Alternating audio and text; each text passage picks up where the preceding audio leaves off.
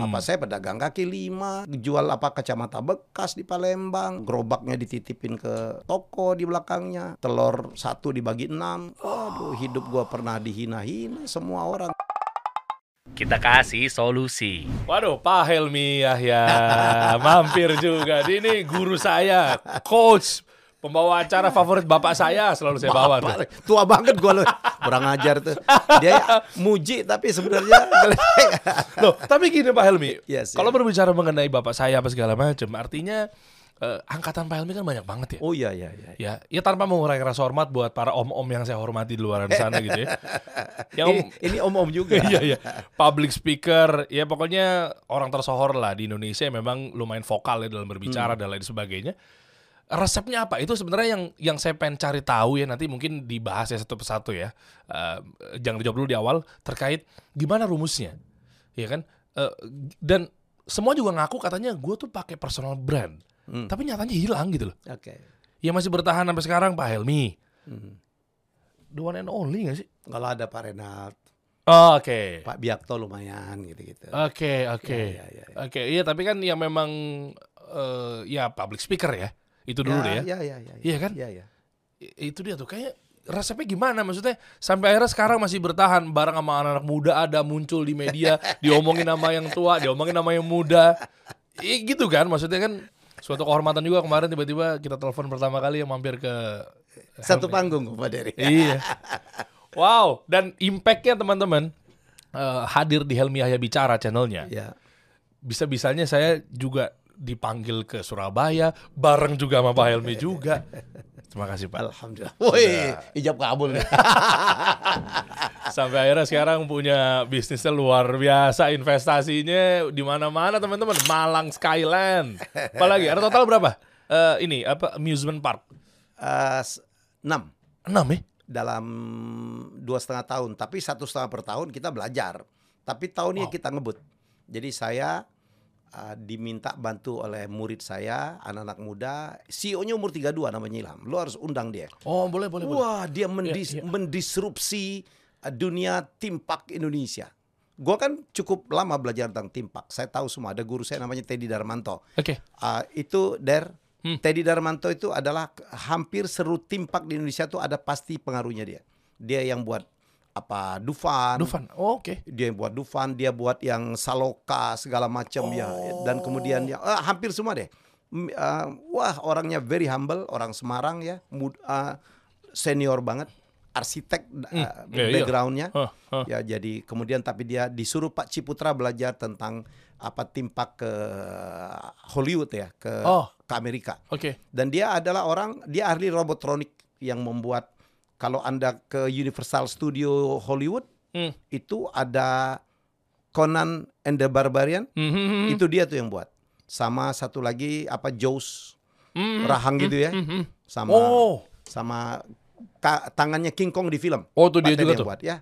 Dan saya belajar banyak, tapi anak-anak ini Fauzan dan Ilham dia mendisrupsi dunia taman wisata di Indonesia. Keren. Tapi kan investasinya gede banget ya pasti. Enggak lah, itu disrupsi yang dia lakukan. Bahwa taman wisata tidak harus mahal. Enggak mungkin Pak. Begitu mahal. Enggak lah. Ini bisa. Hah? Ini dia buktikan. Begitu mahal, ngebalikinnya susah. Kita buat ada yang cuman 2 bulan impas. Hah? Iya, yang Nemo yang di apa Pengalengan. Nah, bentar. 2 bulan impas. Ya. Balik modal lah ya. Iya, iya. Rata-rata setahun. Loh, impas kita. Enggak, investasi yang ratusan miliar tuh gimana ceritanya? Makanya jangan sampai ratusan miliar. Iya, nggak mungkin Pak Helmy. Bisa. Masa? Paling mahalnya itu apa? Tanah. Jangan beli dong tanahnya. Terus bangunnya di mana? Sewa aja. Nanti kita bahas ya. Wah, salah satu kita bahas ya teman-teman, yang menarik nih. Teman-teman pastikan nonton sampai akhir karena memang off air pun tadi saya sama beliau tuh udah banyak ngobrol. Dery udah banyak mau invest sama gue deh. Daripada di bawah bantal duit. Amin ya Rob. Nanti kita bahas ya. Iya. Oke, sebelum ke investasi sekarang bagaimana caranya kita nih sampai bertahan sampai sekarang kan ujung-ujungnya itu. Orang-orang percaya mungkin ya bisa bilang meletakkan uangnya misal di luar dari uang kapitalnya Pak Helmy ya, percayakan barang sama Pak Helmy untuk bikin ini sesuatu A, B, C, D, pasti kan kuncinya pertama kan pintu gerbangnya dari personal brand kan. Betul. Nah ini kalau memang kita nggak kuat personal brand, artinya di angkatannya Pak Helmy juga ya mungkin ya atas izin Allah ya juga udah mulai hilang apa segala macam kan. Itu dulu deh Pak, gimana kuncinya? Karena banyak orang termasuk yang umurnya di bawah saya, kepala 5, gue udah kepala 6 nih, 60 udah umur gue, itu terlambat merejuvenile personal brandnya. Tapi mereka kan juga kuat harusnya di saat itu, cuma dia nggak lanjutin. Kuat tapi dulu, pinter tapi dulu, keren tapi dulu. Ini saya bilang meremajakannya yang persoalan, karena dunia sudah berubah. Bahwa pemimpin-pemimpin bisnis itu anak muda sekarang. Mereka lebih pintar dari orang tua seumuran saya. Dan saya tuh paham betul. Makanya saya begitu saya selesai di TVRI, TVRI kan tua banget tuh. Walaupun waktu saya pimpin kan masih cukup muda tuh ya, dengan Liga Inggris dan segala macam. Saya diajak oleh beberapa orang untuk bikin YouTube. Di situ saya pikir kuncinya. YouTube itu untuk orang seumur saya kan barang langka tuh. Dan ternyata saya itu dianggap orang yang paling cepat gitu. Ya, Raf Tampubualan bilang, Bang Helmy dari YouTube nih mereka ngasih acknowledge tuh. Katanya Bang Helmy itu adalah orang tua yang paling cepat naik. Saya 3 minggu udah silver play button. Ya, dan melaju sekarang lumayan lah 1,53 juta ya follower saya. Dan yang lucu subscriber saya, yang saya kaget 80% dari sub saya itu adalah anak-anak muda. Oh ya, 80%? 80%. Itu dominatif. Wah, bukan lagi itu. Dan yang seumur saya cuma 8%. Kan kita ada dashboard kan? Oh iya kelihatan. Ya, jadi menurut gue sih patut gue duga, kenapa cuma 8% orang seumur saya penggemar saya? 2 kemungkinannya. Satu, memang mereka nggak mau belajar. Apaan sih Helmy Yahya? Kita udah tahu. Nomor 2, nggak ngerti buka YouTube tuh. Iya juga. Oh iya nggak ngerti. Mereka tidak bermedsos.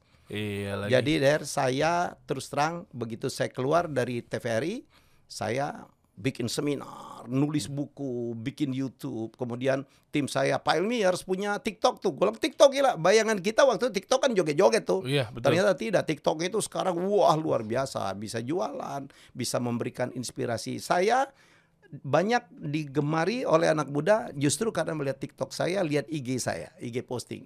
IG saya khusus lah. Jadi menurut saya itu yang membuat saya akhirnya kemana-mana. Saya bikin CEO Mastermind ya dengan Mas Marowi, dengan Gita Wirjawan, dengan Sandiaga Uno, kan junior-junior saya. Kita sama-sama tamatan Amerika. Ya jadi ngomong tuh nyambung. Kita bikin alhamdulillah nih. CEO Mastermind udah masuk batch 9 nih. 9 nih. Ya bulan ini akan menjadi batch 9. Oke, saya ikut kalau gitu yang ini. Iya dong, harus dong. Teman-teman saya udah pada ikut semua kemarin. Saya karena sibuk aja kemarin. Ilmunya mungkin lo udah punya semua, tapi kan networknya. Oh, itu yang mahal. Karena alumni kita 1000 lebih . Wow, itu tahu. Jadi kita saling terkoneksi. Hidup itu terkoneksi. Jadi menurut saya itu. Jadi saya di seminar itu kita sharing nih. Saya tuh sharing simple aja. Lu kalau mau dapat investasi gini loh caranya komunikasi. Ya. Itu kan mahal, bukan cuma mahal lah. Kan tadi katanya kan ilmunya udah punya semua. Itu aja saya belum punya. Iya, kan itu yang gue bilangin ya. Jadi kalau kita ngomong personal branding termasuk cara komunikasi. Kita kasus kayak Bima itu, anak Lampung. Tahu. Pertama orang agak support semua. Karena dia katakan benar, walaupun saya kritik nggak perlu pakai kata dajjal lah. Tapi mereka bilang tuh, kalau dia nggak pakai gitu Pak Helmy, nggak mungkin dia viral. Saya bilang banyak cara untuk memviralkan diri tanpa harus kehilangan kesopanan kepada orang tua. Asal ngerti ilmunya. That's creativity. Iya kan? Jadi saya bilang kayak Raffi, kayak siapapun, ada banyak orang nobody gitu. Tante Korla aja bisa nembus ya kan? Nggak harus ngomong yang kan. Iya dong, kalau Anda bilang bahwa harus pakai kalimat gitu nggak. Dan orang banyak yang bela memang. Ya, Pak Jokowi sampai turun, tetapi begitu dia bicara sesuatu yang tidak patut kepada Bu Mega. Tentang Jokowi saya bilang ini anak offside. Yang bawa Bung Karno juga kan? Lah iyalah. Parah sih. Bim, aduh umur lu masih panjang. Masih panjang, apa? Oke, lu pintar. Yang lebih pintar kita banyak tau nggak? Dan lu belum membuktikan. Boleh. Yang lu bilangin mungkin benar ya kritiknya, tapi sampaikan dengan cara yang baik. Ini ilmu komunikasi nih. Walaupun kita omongin benar, tapi kalau deliverynya salah, nggak bisa. Oh. Gue bisa nggak nasihat lu dengan marah-marah gebrak meja? Lu pasti nggak terima kan? Oh, iya. Yang gue bilangin benar. Iya. Gitu. Jadi inilah banyak hal. Gue ngajarin itu aja tuh di CEO Mastermind. Bagaimana mencari partner. Kemarin gue bikin konten cukup meledak. Jangan berpartner dengan orang yang nggak modal. Itu prinsip.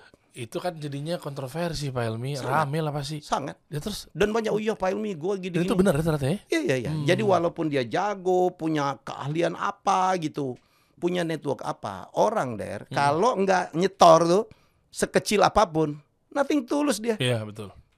Lo tau nothing tulus, gak ada yang tulus di dunia ini. Jadi lo harus cetar. Oh, kalau diharfiahin ya. Iya. Bener juga. Bener juga. Gue tuh sering tuh, jadi dia punya ide, kita yang modalin, nggak jalan tuh. Dia nggak jalan, nggak rugi apa-apa. Ternyata banyak sekali orang tuh nyari duitnya kayak gitu tuh. Nyari korban. Gue kan waktu tahun 2000 gue meledak di Siapa Berani, semua orang datang, orang pikir duit gue banyak gitu. Ya gue invest, nggak jalan. Begitu nggak jalan, gue udah hilang duit, dia nggak hilang apa-apa tuh. Loh yang pada viral-viral di TV-TV juga apa segala macam itu? Iya, termasuk salah satunya? Yang mana yang... Uang kaget? Oh kalau bukan itunya, gue secara berbisnis. Okay. Secara berbisnis. Makanya gue bilang, lo nyetor dong dikit, biar lo ada beban juga lah. Loh begitu mereka disetor, terus mereka ngapa-ngapain tuh kalau mereka nggak nyetor? Banyak kejadian. Loh, iya emang? Oh iya, gue aja kena berapa kali. Literally hilang gitu? Hilang aja gitu, kita yang mana? Iya pak, nggak jalan kemarin.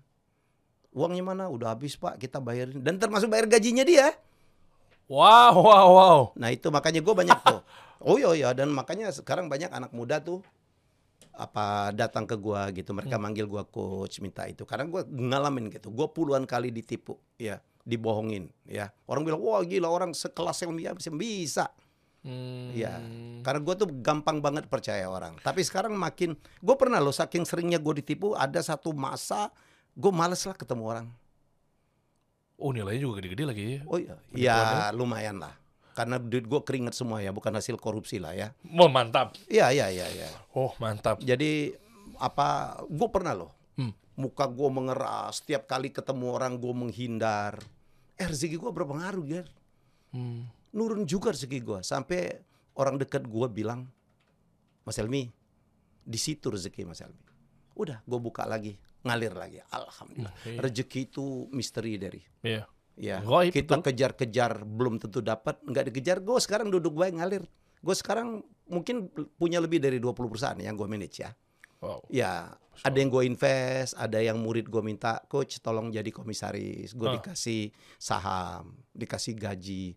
Alhamdulillah. Nah, dalam kasus gue memang gue bayar. Kenapa? Karena gue punya intangible namanya. Itu bisa ya keahlian, network ya, apalagi ya nama baik kayak Inul dengan Inul Vistanya itu bisa dijadikan persentase modal memang. Value. Tapi beda lah ya kan, karena yang dapat gitu tuh orang-orang yang lu harus punya trust, dipercaya ya kan. Kalau gua mungkin mereka percaya ya. Dan nama gue kan bisa dijadiin juga ya. Lo kalau mau IPO mau nyari modal siapa komisarisnya? Betul. Kan dilihat orang, ditanya orang gitu. Nah itu mahal. Dan lo tahu untuk mencapai itu gila pekerjaan gue. 30 tahun untuk mencapai ini. 30 tahun. That's my personal brand. Jadi persoalannya kalau relate dengan pertanyaan lu, ya bagaimana gue bisa bertahan? Kenapa? Karena gue tahu dunia sudah berubah. Gue itu pinter banget. Gue lulusan STAN terbaik, tapi gue tahu itu masa lalu. Dan gak kepake sekarang? Kepake banget. Tapi dunia sudah berubah. Gue harus mengakui bahwa anak muda sekarang, terutama ilmu digital, googling, searching, jauh lebih jago dari gue. Tapi gue nggak boleh ketinggalan. Minimal gue belajar. Saya punya tim anak-anak muda. Saya punya Randy, saya punya Fajar, saya punya Bayu anak muda yang ini artinya apa? Gue relate banget. Bahasa anak Jaksel, jujurli segala macam. Gue tahu gitu. Insecure gue tahu. Karena gue harus ngikutin. Dimana angkatan gue udah nggak bisa. Saya selalu bercanda, angkatan gue itu kalau nyebut BTS aja dikira tower gitu. Bukan boyband ya? Bukan, gak tahu dia gak apa. Tower BTS, gue tahu lagi. Apalagi sekarang BTS lagi top banget. Iya, betul-betul. Anak-anak milenial baby boomers tahu tuh. Tahu. Gen Z denger BTS taunya boyband. Iya. Iya kan istilahnya gitu mereka. Tapi yang... Angkatan gue BTS 8,3 triliun. Oke. Jadi Pak Helmy BTS itu taunya selain masalah. Iya, karena gue belajar. Oh. Gue belajar dari anak gue. Anak gue kan umur 16 tahun yang bikinin IG gue dia gitu. Iya benar. Tapi gini Pak Helmy, kan banyak juga mereka nice try apa terlalu maksakan siapa konten-kontennya. Mereka misalnya yang baby boomers sama mungkin angkatan Pak Helmy apa segala macam, mereka hadir kok. Saya mantau di sosial media. Mereka muncul. Tapi upaya dia kok kayaknya belum keterima lagi di saat ini. Gak gampang memang. Itu gimana caranya? Gak gampang. Kalau gue belajar ilmu algoritma. Gue kan punya perusahaan Erlangga Media kan. Gue punya ahli YouTube gitu. Gue belajar and I listen to them gitu. Oh, mereka sekedar ada aja berarti. Maksudnya? Sekedar ada maksudnya angkatan-angkatan yang dulu nih senior-senior. Mungkin mereka gak mau belajar tuh. Iya, tapi sekedar dibikin punya. Gampang. Sekedar gampang. Posting. Ada Dahlan Iskan pernah jadi tamu saya, dia bilang iya orang kayak Mas Helmy itu udah ditunggu orang karena ada track record panjang gitu. Begitu muncul di medsos minimal YouTube kan udah ada yang nungguin gitu. Iya. Tapi nggak semuanya juga begitu. Karena cukup banyak artis nama besar bikin YouTube nggak ada yang nonton. Betul. Gue nggak mau nyebut aja. Betul. Oh, gue tahu. Iya. Ada yang subscribernya ditutup. Gue tau kecil banget tuh. Hah? Posting. Iya, data subscribernya saking kecilnya ditutup. Ada, UI-nya. Iya, nggak tahu lah gue tuh. Interface-nya jadi dia. Iya benar-benar. Jadi dia nggak ditampilin subscribersnya, tapi di settingnya tuh ditutup. Iya. Biar apa? Biar karena takutnya malu apa segala macam. Iya. Ada yang kontennya ditonton cuma ratusan ribuan orang. Itu orang yang hebat di masa lalu. Dugaan gue mereka merasa nggak mau nerima masukan. Kalau gue begitu saya mau dijadikan aktor pelaku dalam dunia YouTube, saya serahkan gitu, I surrender gitu. Mereka bilang udahlah Pak Helmy ngomong apa aja deh, orang Pak Helmy ngomongnya pasti menarik. The rest mereka yang kerjain. Bagaimana videonya, bagaimana editingnya, termasuk mereka feeding bos ini yang lagi trending topic. Ya. Wow. Dan terima dong harusnya kan. Oh iya. Nah, dan terima. Iya biasanya kan kalau memang ada masukan dari anak-anak muda gitu, ini lagi rame nih, lagi terus mereka. Gue tuh jarang banget dengan anak muda ngomong nggak bisa, zaman gue. Waduh. Di situ jebakan Batman-nya. Nah, keren. Iya. Di situ jebakan Batman-nya. Iya. Makanya kemarin pas di Surabaya saya ngelihat, wow ini materi fresh loh. Iya. Masalah personal brand. Jujur. Ketika saya pribadi atau mungkin anak-anak sekarang tuh ngelihat bawaannya ada senior naik ke atas panggung, minimal skeptis mereka. Stigmanya bahwa kayak ya ini mah pasti orang tua nih ngomong. Orang tua nih, bikin ngantuk nih. Iya benar. Tapi pas kemarin materinya tuh melihat. Bahkan jujur ya teman-teman ya, Pak Helmy ini kemarin ngeluarin satu materi yang di arah saya nggak tahu tuh di koran yang orang pakai baju merah putih apa namanya? Oh, game apa? Waldo. Iya, Where's Waldo kan? Yeah. Itu kan zaman gue banget. Iya kan? Yeah. Nah, cuma kemasan begitu dituang, masalah personal brand itu harus beda, harus dan seterusnya. Yeah. Tetap masuk gitu loh. Ya. Mungkin kalau yang nggak paham, taunya materinya cuma ya udah nih kamu harus beda, kamu harus unik gitu doang. Tapi nggak ada studi kasus yang dibawa ya. Iya. Oke. Gue juga kaget kan waktu Surabaya. Terima kasih untuk teman-teman TDA wilayah. Jawa Timur, Surabaya yang ngundang saya gitu. Gila. DM-nya ya yang retweet, ngucapin terima kasih. Itu ratusan ya. Saya dan saya repost lah ya. Mereka ke DM semua.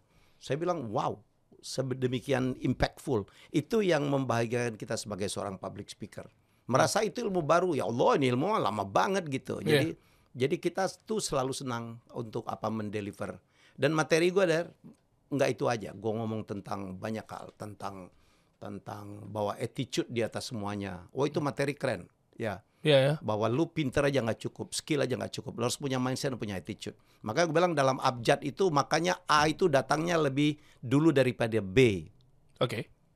Jadi B itu brain atau attitude. Lu nggak ada gunanya. Di Indonesia banyak banget orang brainnya gila hebat banget, lulusan terbaik, sekolah terbaik, tetapi kenapa mereka tidak bisa sukses? Attitude nggak sopan, kurang humble, tidak disiplin, ya kan, bukan team player. Betul. Ya kemarin juga contohnya kan kasus studi kasus yang dibawain sama Pak Helmy kan mengenai Raffi Ahmad ya. Raffi Ahmad itu jadi kemarin jujur teman-teman, saya jadi ke trigger bahwa oh ya Raffi aja sekelas itu aja. Humble banget. Raffi kan orang udah tahu dia kuliah juga kagak. Modalnya senyum, SMA ya? Nunduk. cuma tamat SMA, tapi he is one of the best, kebanggaan kita. Oh, Insya Allah. Iya kan? Yeah, yeah. Jadi menurut saya, wow, saya sih mengidolakan perusahaan dia 3 triliun bayangin. Valuasinya? Valuasinya. Wow. Nah ini, artinya gini, berarti nggak perlu mahal ya? Apa aja? Bangun personal brand? Enggak. Modal butuh nggak? Bisa ya, bisa nggak. Kan gue bilang, unsurnya personal branding itu, satu adalah achievement, sekolah di mana, dapat penghargaan apa. Tapi kan ada lagi personal appearance lo. Iya. Yeah. Ya kan, ada lagi apa ya, skill, ada skill, keahlian lu bidang apa, kayak Derry punya keahlian ya keren. Tapi yang paling utuh itu, yang paling hebat itu, ingredient yang paling dibutuhkan tuh attitude. Nggak ada gunanya lu pinter, lu keren, lu cakep, lu ahli, ya kalau attitude lu minus. Oke. Okay. Di kita kan banyak orang yang pintar banget nggak bisa manggung tuh. Oh banyak. Iya iya. Banyak. Kita kalau kita bedah Raffi nih ya, sorry ya penggemar Raffi, tapi kita lihat tuh, cakep iyalah, nyanyi biasa, acting biasa men, lucu, banyak yang lebih lucu. Oke. Lo ya dong, Iya. Tapi kenapa? Kenapa dia ada mulu ya? Kenapa dia atas dari semua orang? Itu yang kita harus belajar. Oke. Iya. Oh Raffi tuh gila, kita WA-an jawab. Kalaupun dia sibuk minimal pakai voice note. That's Raffi Ahmad. Masya Allah. Yeah. Yeah. Idenya banyak. Orang yang punya ide lebih gila dari Raffi banyak. Tapi kenapa idenya Raffi dibeli orang? Karena dia artinya jago presentasi, jago meyakinkan investor, jago meyakinkan partner. Dan bisa kemana-mana juga ya? Bisa kemana-mana. Ya Raffi Ahmad jadinya nggak cuma sekedar dia aktor gitu ya. Tapi dia juga jadi bisa dia bisnis, memang harus kemana-mana. Kalau nggak dia habis.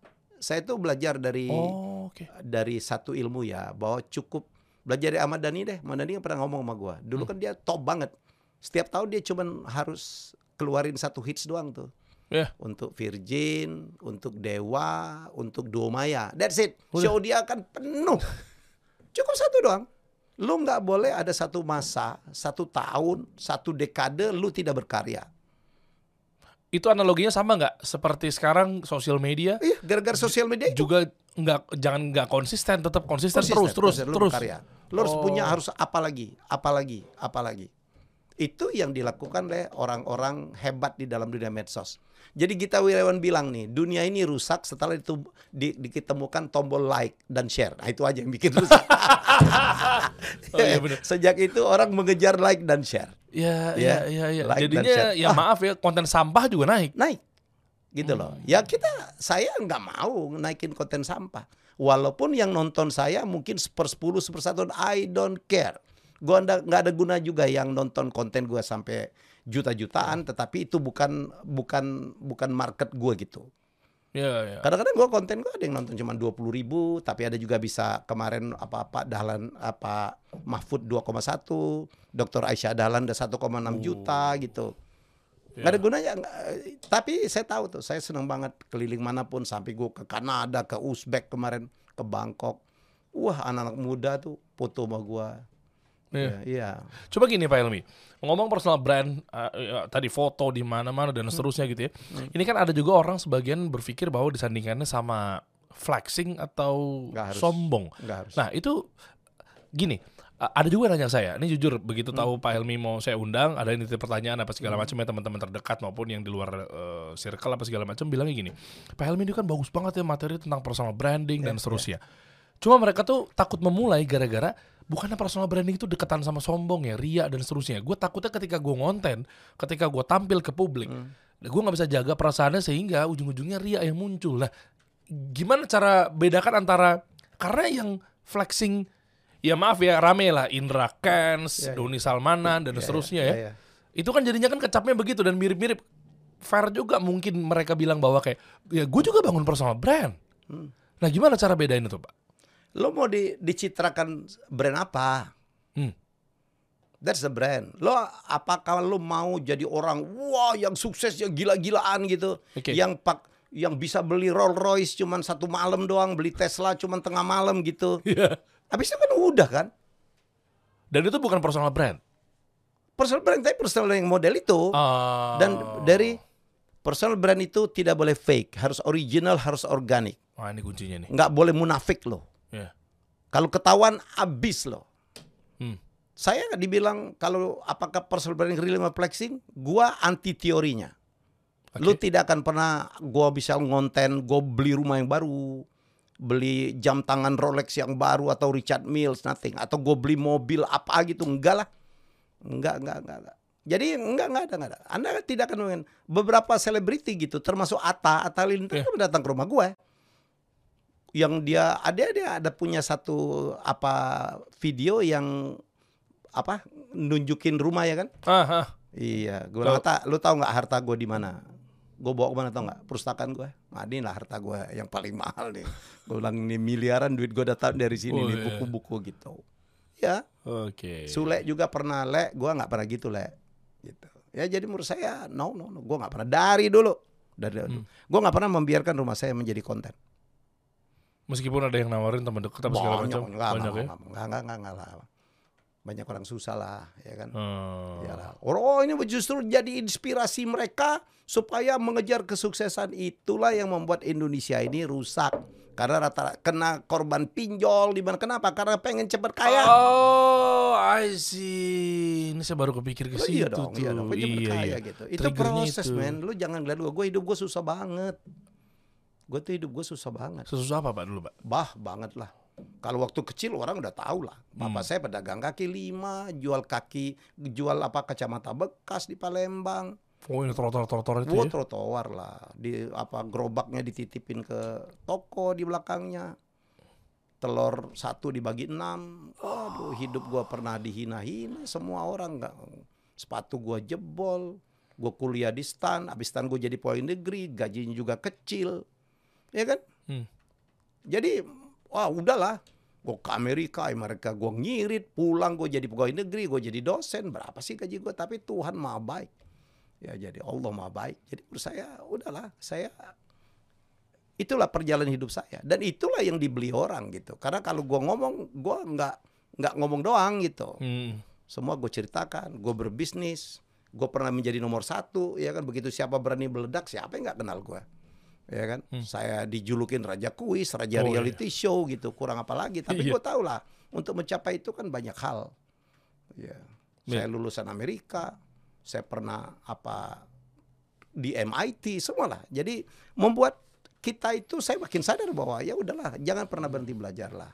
Berarti kuncinya gini, Pak, apakah kita harus benar-benar perbanyak milestone atau perjalanan dulu? Berarti kalau dibalikin lagi, lah berarti apalah gue dong, kata orang-orang misalnya yang baru memulai nggak akan bisa kayak gitu dong. Makanya buatlah milestone kecil loh. Every day, every year. Gue belajar dari Ahmad Dhani nih. Iya, sekarang Anda lihat nih. Saya begitu ini meledak jadi raja kuis, raja reality show. Udah ya kan, apalagi dong.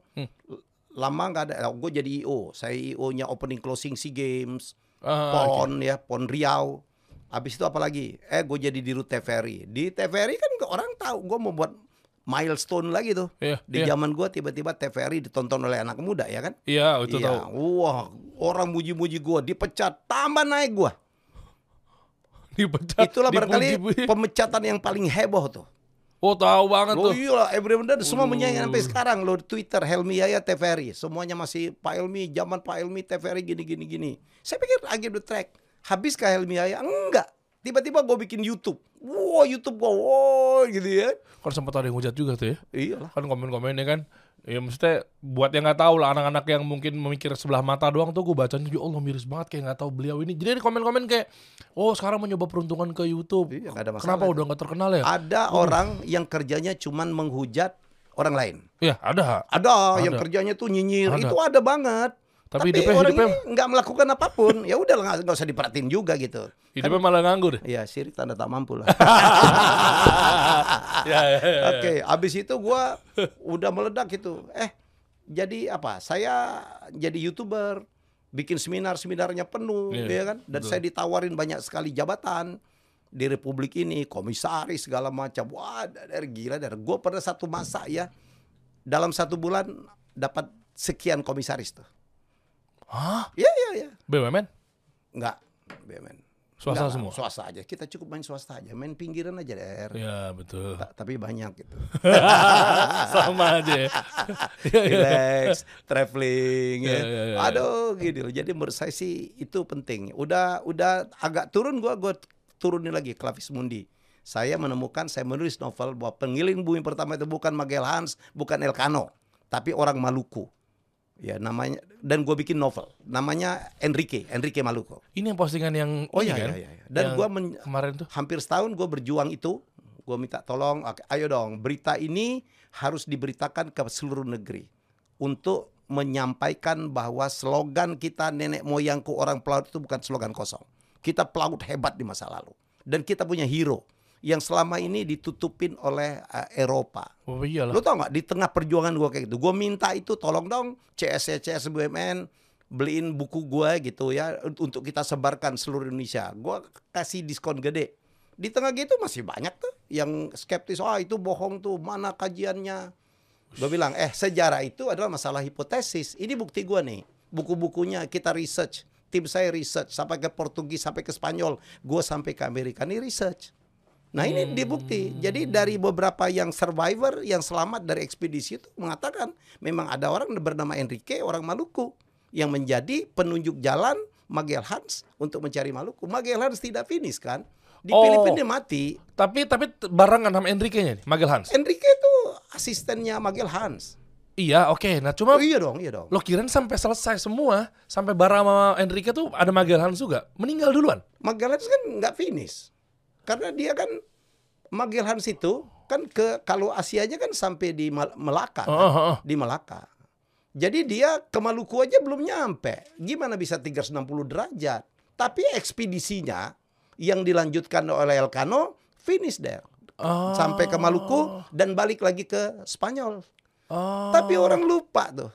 Ada seorang Maluku, dia lahir di Maluku. Umur 10 tahunan dia ke Demak, ke Palembang, ke Melaka, Malaysia. Ke Melaka diculik oleh Magellan, diambil. Anak ini bisa gue pakai nih untuk meyakinkan sponsor. Kenapa? Karena dia jago bahasa dan dia tahu jalan ke Maluku. Bagaimana bisa anak kecil, ya pemuda gitu, remaja gitu, bisa dari Maluku sampai ke Melaka. Dia ambil der, dan dia jangan lupa der, begitu ekspedisi ini sampai ke Filipina aja. Kalau kita ngitung ini orang lahir di Maluku, Enrique ini udah 365 derajat dong. Nangkep. Iya. Lu nggak perlu challenge apakah dia balik lagi ke Maluku atau tidak. Itu udah keukur gitu, 360. Inilah kita berdebat. Dan orang-orang Eropa udah ngaku. Ada sineas dari Spanyol bikin film animasi judulnya Magellan dan Elcano. Ada satu dialog, Enrique will bring you home. Ada orang Indonesia nggak percaya itu, golang lu gila. Kalau lu punya fakta lain, sejarah itu masalah hipotesis. Gue menemukan ini nih. Kalau lu menemukan sesuatu yang bisa membantah ini, lu menang gitu loh. Jangan tapi nyatanya mereka nggak bisa bantah. Ada yang ngomong kemarin gue hajar. Gue mah emosional banget. Gue udah posting, gue lagi Tidore gue diterima oleh Wapres tiba-tiba salam hormat untuk Pak Kiai. Dia baca novel gue 600 halaman. Ajib. Dan dia sekarang menyuruh gue untuk menulis satu kerajaan lagi. Dia percaya, dan saya bilang, Pak tolong Pak, ini kita sebarkan ke seluruh Indonesia Pak, untuk menghargai tim saya. Iya Pak Helmy. Gitu loh.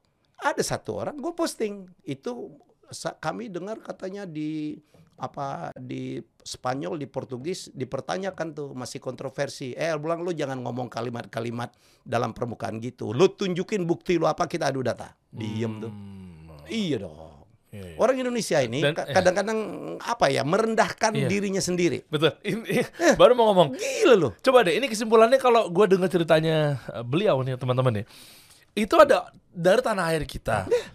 Data-data juga yang ngomong bukan orang sembarangan. Mohon maaf ya Pak Helmy gitu yang ngomong. Artinya kan nggak mungkin dong. Dan based on research. Nah, dan juga nggak mungkin mencoreng nama baiknya sendiri gitu Pak Helmy kan, logikanya kan, masa berbohong. Terus orang Indonesia nggak percaya. Lah gimana sampai nggak bisa ngomong? Kan ini tinggal didukung ya. Harusnya justru kita ini dukung gitu. Ada Pak Habibie puluhan tahun lalu bikin pesawat dikatain. Itu yang terjadi. Makanya barang-barang kita dicuri oleh Malaysia. Iya kan? Marah kalau dicuri. Tapi lu nggak rawat. Waduh. Songket tuh terakhir. Songket kan didaftarin Malaysia duluan tuh. Iya, tahu-tahu beritanya. Tiba-tiba, kando, Songket kan punya kita Palembang. Mama lu kando ini ceritanya. Kau juga gak jago. Lah iya dong. Emang harus butuh batik banyak gitu. Pahelmi lainnya nih. Batik misalnya ya. Kan itu kan didaftarin dulu sama sana. Kita marah. Lu gak jaga. Batik, pantun, pencak silat. Rendang juga gak sih? Ah, sempet rendang. Rendang ya sempet dia. Iya kan? Iya. Orang Indonesia Malaysia itu sama dari. Iya. Nah, kita tuh nggak ahli gitu-gitu tuh. Kita kan nggak ahli branding. Ini branding nih, branding. Nah, betul. Ahli branding. Betul, baru mau ngomong. Ahli branding. Kita harus branding. Kan ingat di seminar gua kalau lu nggak branding diri lu, orang lain akan nggak branding lu. Itu. Terserah dia, karena branding itu masalah persepsi. Iya, betul. Ini kita harus klaim, Makanya waktu kemarin di seminarnya Pak Helmy kan saya nonton tuh paling depan gitu ya. Ada Pak Dahlan Iskan juga dan seterusnya gitu kan, kita bilang bahwa wah ini keren banget. Ada Pak Helmy bilang, ada kalau tahu saya kira-kira Anda tentang persepsinya saya, kayak gitu kan? Iya. Ya benar juga ya, kalau kita nggak nge-brand mulai dari sekarang, nggak nge-branding, ya udah nanti orang lain yang nge-brand. Nah, jadi kita harus mengarahkan orang supaya mempersepsikan tentang kita itu seperti yang kita mau. Oke. Dan ini udah terbukti juga berapa berkarya Pak Helmy? Berapa tahun? Di dunia entertainment 30-an lah ya. 30-an ya. Tahun. Wow. Sampai akhirnya sekarang berbisnis juga banyak juga bisnisnya. Alhamdulillah. Karena itu keberanian orang kan percaya dengan karya gua, orang percaya dengan karakter kita. Kita nggak bohongin orang, kita nggak nipu orang, kita nggak korup. Total berapa itu? Berarti yang paling besar sekarang saat ini tuh kalau ngomongin holding deh, let's say. Pasti Pak Helmy kan ada holdingin lah. Ya kan, atau mungkin balik lagi ke perusahaannya itu, yang paling gede sekarang paling penghasilan itu dari mana? Backbone-nya lah. Saat banyak ini. Lah ya banyak. Coaching degree itu Pak banyak gitu. Banyak ya? Banyak. Nah, ini gimana ceritanya bisa sampai ada tadi ya, theme park dan seterusnya. Iya. Tiba-tiba mereka itu datang. Itu juga gede juga ya? Iya. Kecil-kecil aja. Tapi dalam dunia bisnis itu lu nggak perlu untung besar, tapi kali sering kali banyak gitu aja. Sama iya. Nggak perlu gede buk gitu, habis itu setahun nggak perlu der kecil aja, tapi kali sering kali banyak. Tapi lah rumusnya kali sering kali banyak. Ujung-ujungnya kaya juga ya. Tapi saya penasaran kali ujungnya kaya juga. Caranya gimana? Tadi kan sempat kita singgung di awal mengenai investasinya kan nggak besar, harus rendah, terus 2 bulan impas, bikinnya sedemikian rupa gede banget. Gimana sih bisnis yang begitu dong? Itu yang bilang ya gue udah dapat lah dengan gue belajar dari mereka deh. Lah tapi belajar juga dong dari. Jadi saling belajar lah. Bukan maksudnya belajar juga dari keadaan yang kemarin sempat pandemi. Kalau bikin bisnis seperti itu kan bisa juga terjadi nggak laku gara-gara. Sekarang udah keluar pandemi, orang euforia, semuanya mau ke tempat wisata. Dan tempat wisatanya kayak apa? Sebelum pandemi dengan setelah pandemi beda. Setelah pandemi ini orang lebih senang tempat terbuka, gitu loh ya. Betul. Wow, yang nggak di dulu kita ke restoran aja kita pengen di luar kan? Iya. Apalagi kalau perokok lah. Iya. Tapi kan kalau dalam tuh kayaknya wah kumannya virusnya berkeliling-keliling gitu. Iya kan, itu sempat menjadi ketakutan selama kita pandemi dan sekarang masih. Ya udah kebetulan karena bangun yang nggak perlu dinding, nggak perlu sekat itu jauh lebih murah di Nimo. Kita nyebutnya Nimo Enterprise, doakan aja akhir tahun depan kita udah punya 21 lokasi. Wow, amin ya Rob. Iya, jadi apa yang kita lakukan? Udah, kita nggak membangun mortar and brick. Kita nggak nyewa tanah. Kita nggak beli tanah, sewa aja. Oke. Revenue sharingnya kita nggak mau deh, saking belagunya anak-anak ini. Kalau revenue sharing, kalau untungnya gede kan ikut gede. Enggak, kita sewa aja, tewa 5 tahun. 5 tahun kalau dia bikin sendiri ambil. Bangunan-bangunan kita buat, jembatan, struktur gitu, itu gue bisa copotin dengan cepat. Ngerti. Jadi itulah saya bilang disrupsinya. Oke, ini coba saya telaah ya Pak Helmy ya. Jadi artinya di sini nggak perlu kapital yang gede banget.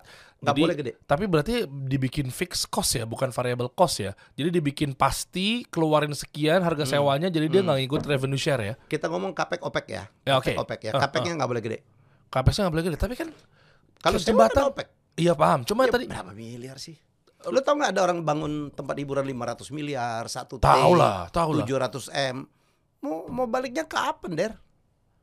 Kalau gue udah gak sampai 20 M, anak-anak ini bikin gak sampai 20 M, setahun balik. Nah, paham Pak, tapi kan Capex yang dimaksud tuh berarti apa aja di situ? Karena kan ya, paling bangun-bangun ini tempat ini makanannya, restorannya. Coba-coba buka. Nggak ada mahalnya dong. Kita bikin nih Skyland namanya ya. Oke, ini coba ya Malang, Malang Skyland dulu ya. Nah ini kan, oh ini nggak mahal ya? Enggak lah. Oh ini kayak mie gacoan bukan sih? Iya. Kaca-kaca gitu. Kalau kopi tuku. Ya gitu-gitu itu, lihat tuh. Oh jual jembatan. Macam-macam lah. Sebenarnya jual view. Ikonnya adalah keindahan alam itu sendiri. Oh, sebentar lagi nih, Der, kita di Bandung nih, kita akan bikin Nemo Maze namanya, labirin terbesar di dunia. Nah, labirin sekat-sekat kan kebun teh. Oh, kita kerjasama aja dengan Perhutani, dengan PTPN. Oh ngerti, ditambah lagi hidupnya di era sekarang yang sekarang tuh rata-rata anak-anak sekarang dijual experience tuh. Ini mereka yang penting selfie deh. Coba klik-klik ini ya. Oh jadi modalnya jembatan panjang tinggi. Iya lah kan di kebun teh tuh. Lihat view-nya, weh semua orang mau selfie bos. Wah era experience sekarang guys. Lihat di bawahnya lagi nih, kita bangun kayak Santorini nih. Ini Maros Highland, ini yang di Pengalengan nih. Oke. Aduh. Oke, keren. 30.000 bos, cuman masuk. Uang masuknya 30.000. 30.000 impas gimana ceritanya? Bisa? Bisa banget lah. Emang mereka masuk doang, mereka minum, mereka makan, mereka beli merchandise, parkir kena lagi, ada wahana bayar lagi. 100.000 lah satu orang sehari. Iya worth it lah. Lah iyalah. Daripada 300.000? 100.000 kalau gue cukup nyari 1.000 orang aja 100 juta satu hari minimal. Oke. Terus campaign marketingnya, social media digenjot ya. Keren. Coba lihat ya. Video jembatan tadi. Maros Highland, Maros. Nggak pakai E, nggak pakai E. Wow. Maros Highland. Berarti gini Pak Helmy, kalau pola yang zaman dulu yang tadi kita sempat bahas di awal itu nggak belajar dengan perkembangan ekosistem zaman sekarang, mereka bikin amusement parknya betul-betul yang indoor misalnya. Iya, tuh lihat. Ini baru berapa bulan, coba naik ke atas. Naik ke atas. Atas. Balik. Lu lihat tuh, followersnya udah segitu tuh. Baru berapa bulan deh? Organik ya? Enggak beli followers ya? Enggak lah. Nggak ada gunanya juga kita untuk promo dan mereka bikin sendiri. Nah ini kita punya dry slide terpanjang se-Indonesia 210 meter. This is our attraction.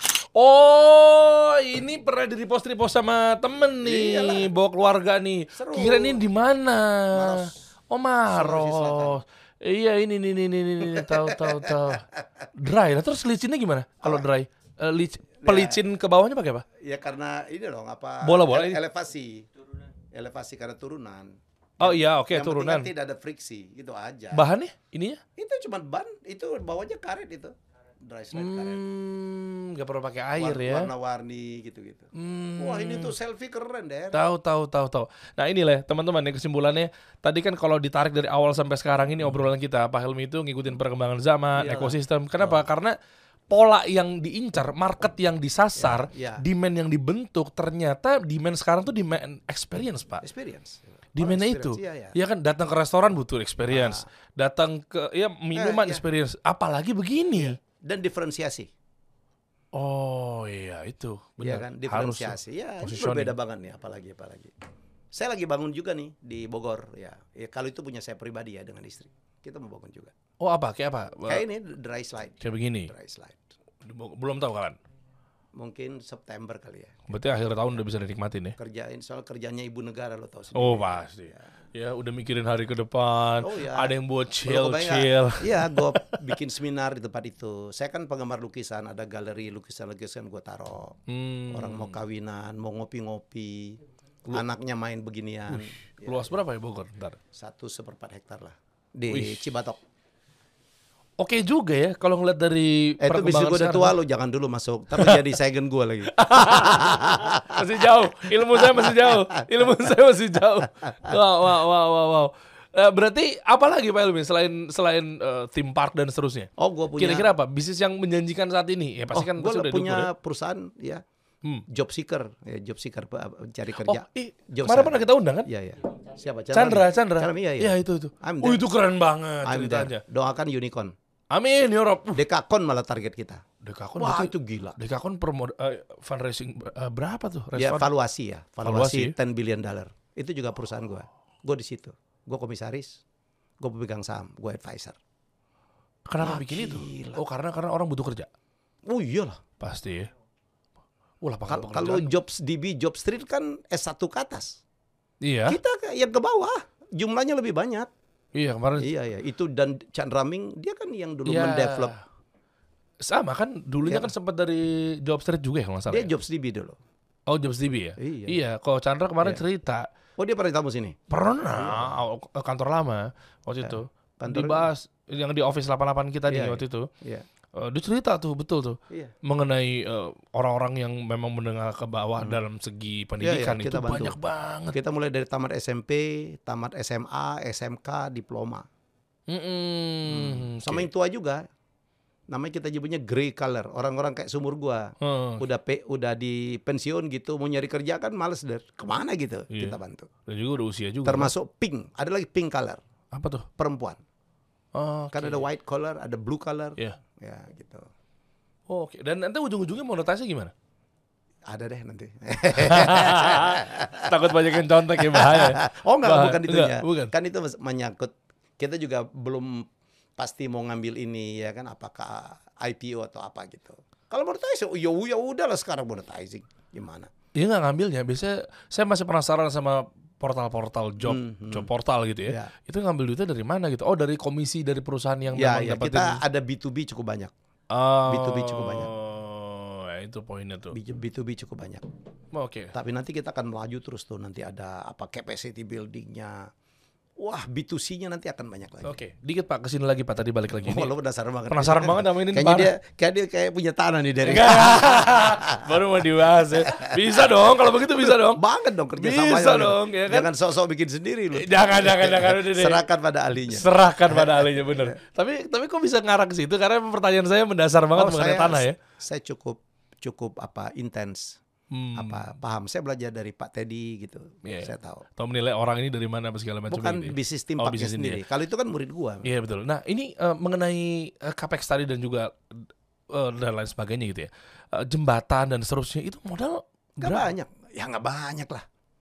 Oh, soalnya jual pemandangannya, kita jembatan jual pemandangan panjang apa segala macam. Jadi atraksi utamanya adalah pemandangan itu sendiri, kayak Kopi Tuku lah. Yeah. Wih, gua Kopi Tuku gua dilihatin di Bogor tuh gila. So smart, Kopi Nako, Kopi Nako, iya. Wah keren itu. Orang kan cuman, orang udah gak peduli rasa kopinya kayak apa deh. Ya, udah. Pemandangan, suasana, bener, ngobrol ya. Iya.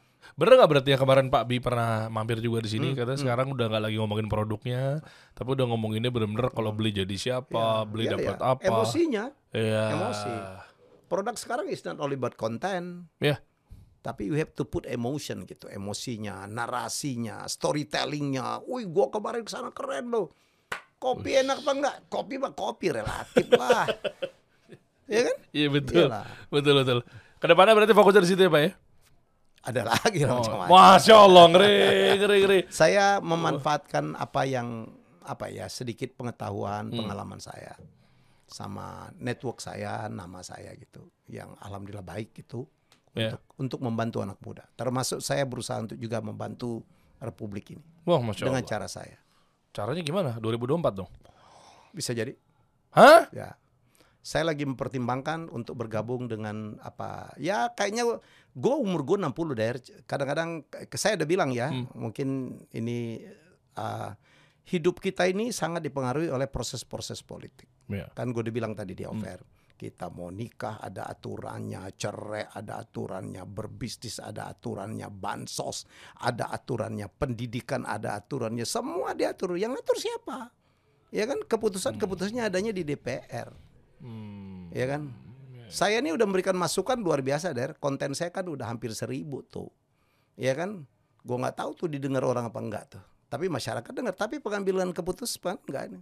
Ya udah, mungkin menarik juga gitu kalau kita ada di dalam ya. Kenapa? Karena kehidupan Indonesia ditentukan oleh partai politik. Wow. Berat nih, makin kesini makin berat nih obrolannya. Berarti yang warna apa Pak? Ya nanti. Minggu depan diumumin. Anda ngajakin ke pinggir jurang. Saya bawa juga jeblosnya sekalian. Kan ada tipis-tipis dulu lah. Tipis-tipis ya. Oh, karena itu proses apa ya? Kontemplasi yang panjang juga sebelum saya memutuskan. Saya selama di menikmati kehidupan kenetralan saya. Tetapi kadang-kadang kita netral itu vulnerable, risky, gampang banget disikat orang. Itu saingan sama Pak Tantowi? Enggak lah, enggak harus bersaing. Gabung? Sama-sama berjuang. Nah itu gue pastikan enggak. Kenapa? Ada apa, Pak? Bukan, kakak adik gak boleh di perahu yang sama lo lagi. Kalau tenggelam, tenggelam dua-duanya gitu. Iya, iya. Jawaban gue oke. Okay. Bagus banget. Oke, gitu. Nantikan aja. Kita kasih solusi.